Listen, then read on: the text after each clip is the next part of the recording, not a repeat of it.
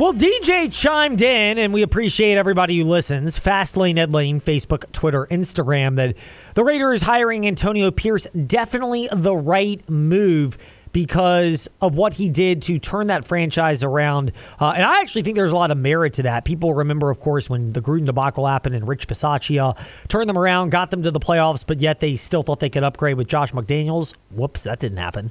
Uh, in the meantime, uh, Antonio Pierce relieves McDaniels and takes over and turns them around. They didn't quite make the playoffs, but they had a winning record, and and it was three and one in the division. That's a great point because that's a very talented division. They beat Denver at the end of the year. I thought they were going to lose that game er, for me, but they also went on the road and won at Kansas City, which they had not done uh, under a lot of the prior administrations they had. Uh, and then on top of that, you know, they beat the Chargers, as we know, in that game where they sent Brandon Staley packing as the interim coach, uh, the debacle there. So uh, I agree with that. I think it's the right move. Now, Right move for the Brookville Bees. They have found their new head coach. I do not know if this is the right move or not, but somebody who is very well versed in the in the news with this is WSET's Dave Walls, who's gracious enough to join us here in the fast lane. And Dave, a pleasure to speak with you. You've got the article up, and I'm sure you'll have more over the weekend on ABC 13 WSET about Dr. Mark Lineburg, who is going to run it back three decades later as the head coach of the Brookville Bees. Um, your impressions of the hire over at Brookville as he takes the place of John Meeks most recently?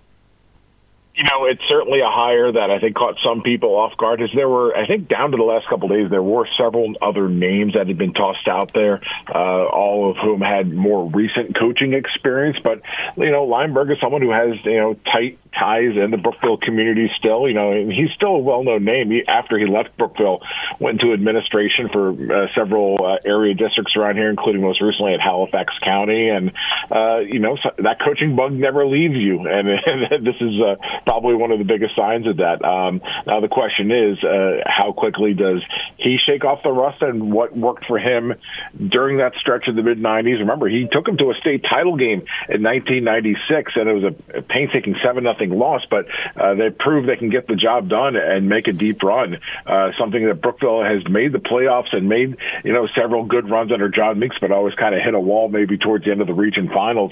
Uh, you know, is is what uh, Mark Lineburg's system enough to maybe overcome that hump and get him into the states?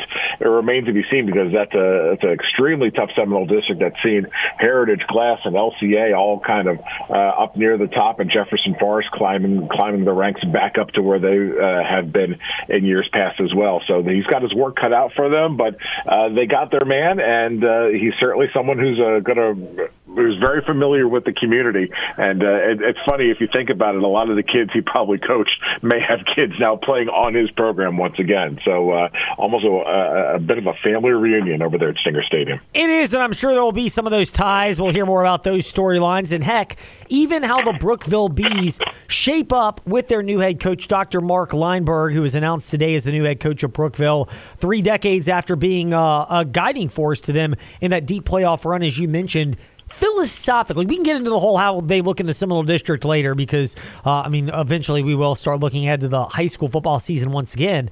But the philosophy of Brookville so often has been they have speed enough, and they've had it in plenty of years. Uh, as we know, some schools are maybe even more noted for that. Schools like Heritage and Glass come to mind. But there's also enough speed with a lot of toughness over at Brookville, kind of a Rustburg JF mold when both of those programs are at their best. How much does Dr. Lineburg's philosophy, Coach Lineburg's philosophy, uh, align with what Brookville has so often been?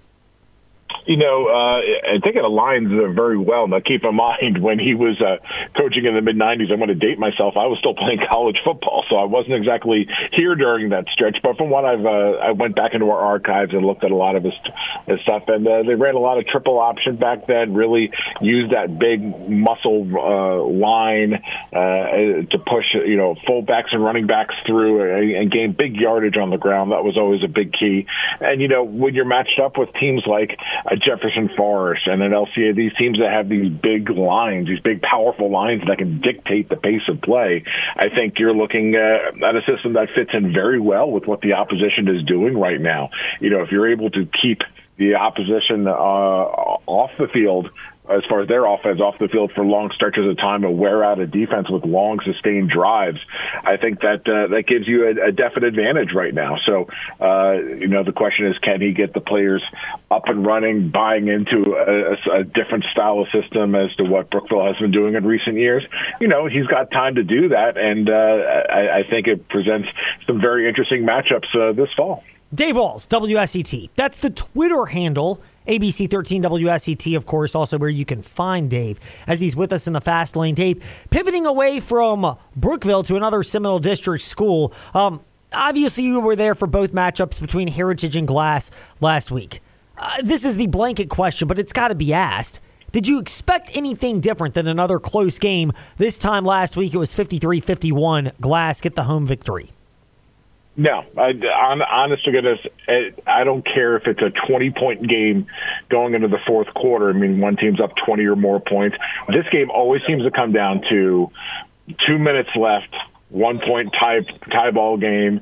I mean, even years and years ago. Again, when I was in college, I remember calling, doing radio for a Heritage and EC Glass game, and I think Glass was up 30 points at the half, and Heritage found a way to come back and stun them late. You know, one of those times. It's always that way between these two teams, and give credit to Glass. You know, Heritage put it on them for three full quarters. You know, led by double digits over that stretch, and DJ Best crew kept kept on him, putting pressure on, getting second chance buckets, steals, and uh, hit the big shots when they needed to. You know, they got some good outside shooting and then uh, some strong post play as well.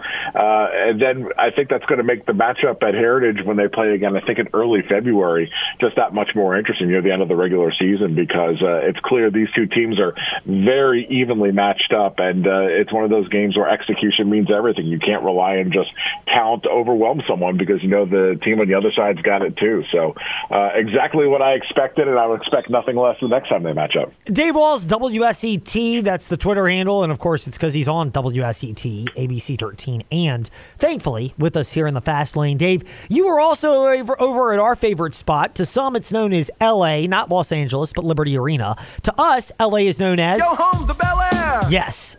That is right. The swanky part. And we do use that Fresh Prince of Bel Air soundbite. First of all, as a Philly guy, I know you'll appreciate that, right? Absolutely, absolutely. You, anytime you, you, get the Fresh Prince of Philly in there, it's a Good Friday. Well, it is a Good Friday, but we must confirm that Jazz's suspicions are not true. Man, you loaded.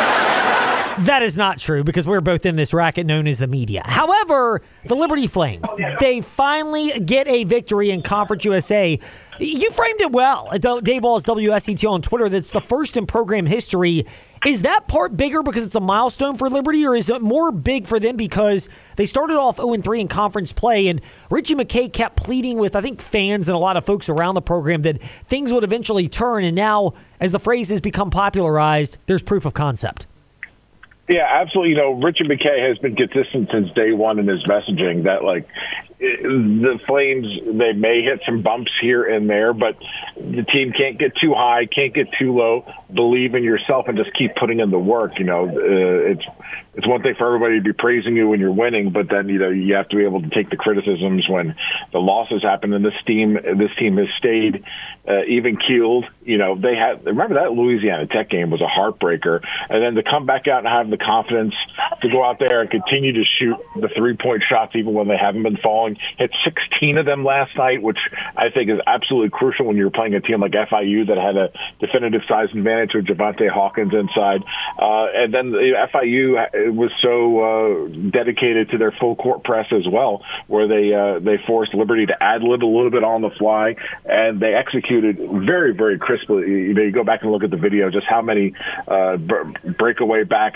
baskets they had. You know, two three passes to get out of the backcourt, and yet they're still able to hit an open man who could draw and add one under the bucket. Complete team effort last night, and it's that kind of win that gives fans a little bit of a more energy, if you will. I think the team has had that energy, but now that the uh, I'm hoping when they play Sam Houston tomorrow night, first play Sam Houston, you know the fans start to uh, build back that confidence, come out and support them a little bit more because certainly this team has the confidence they can beat anybody in this conference when they're shooting the ball well, and uh, they seem to have uh, finally broken the, that cold streak last night, and uh, now you got to see if they can uh, keep going into tomorrow.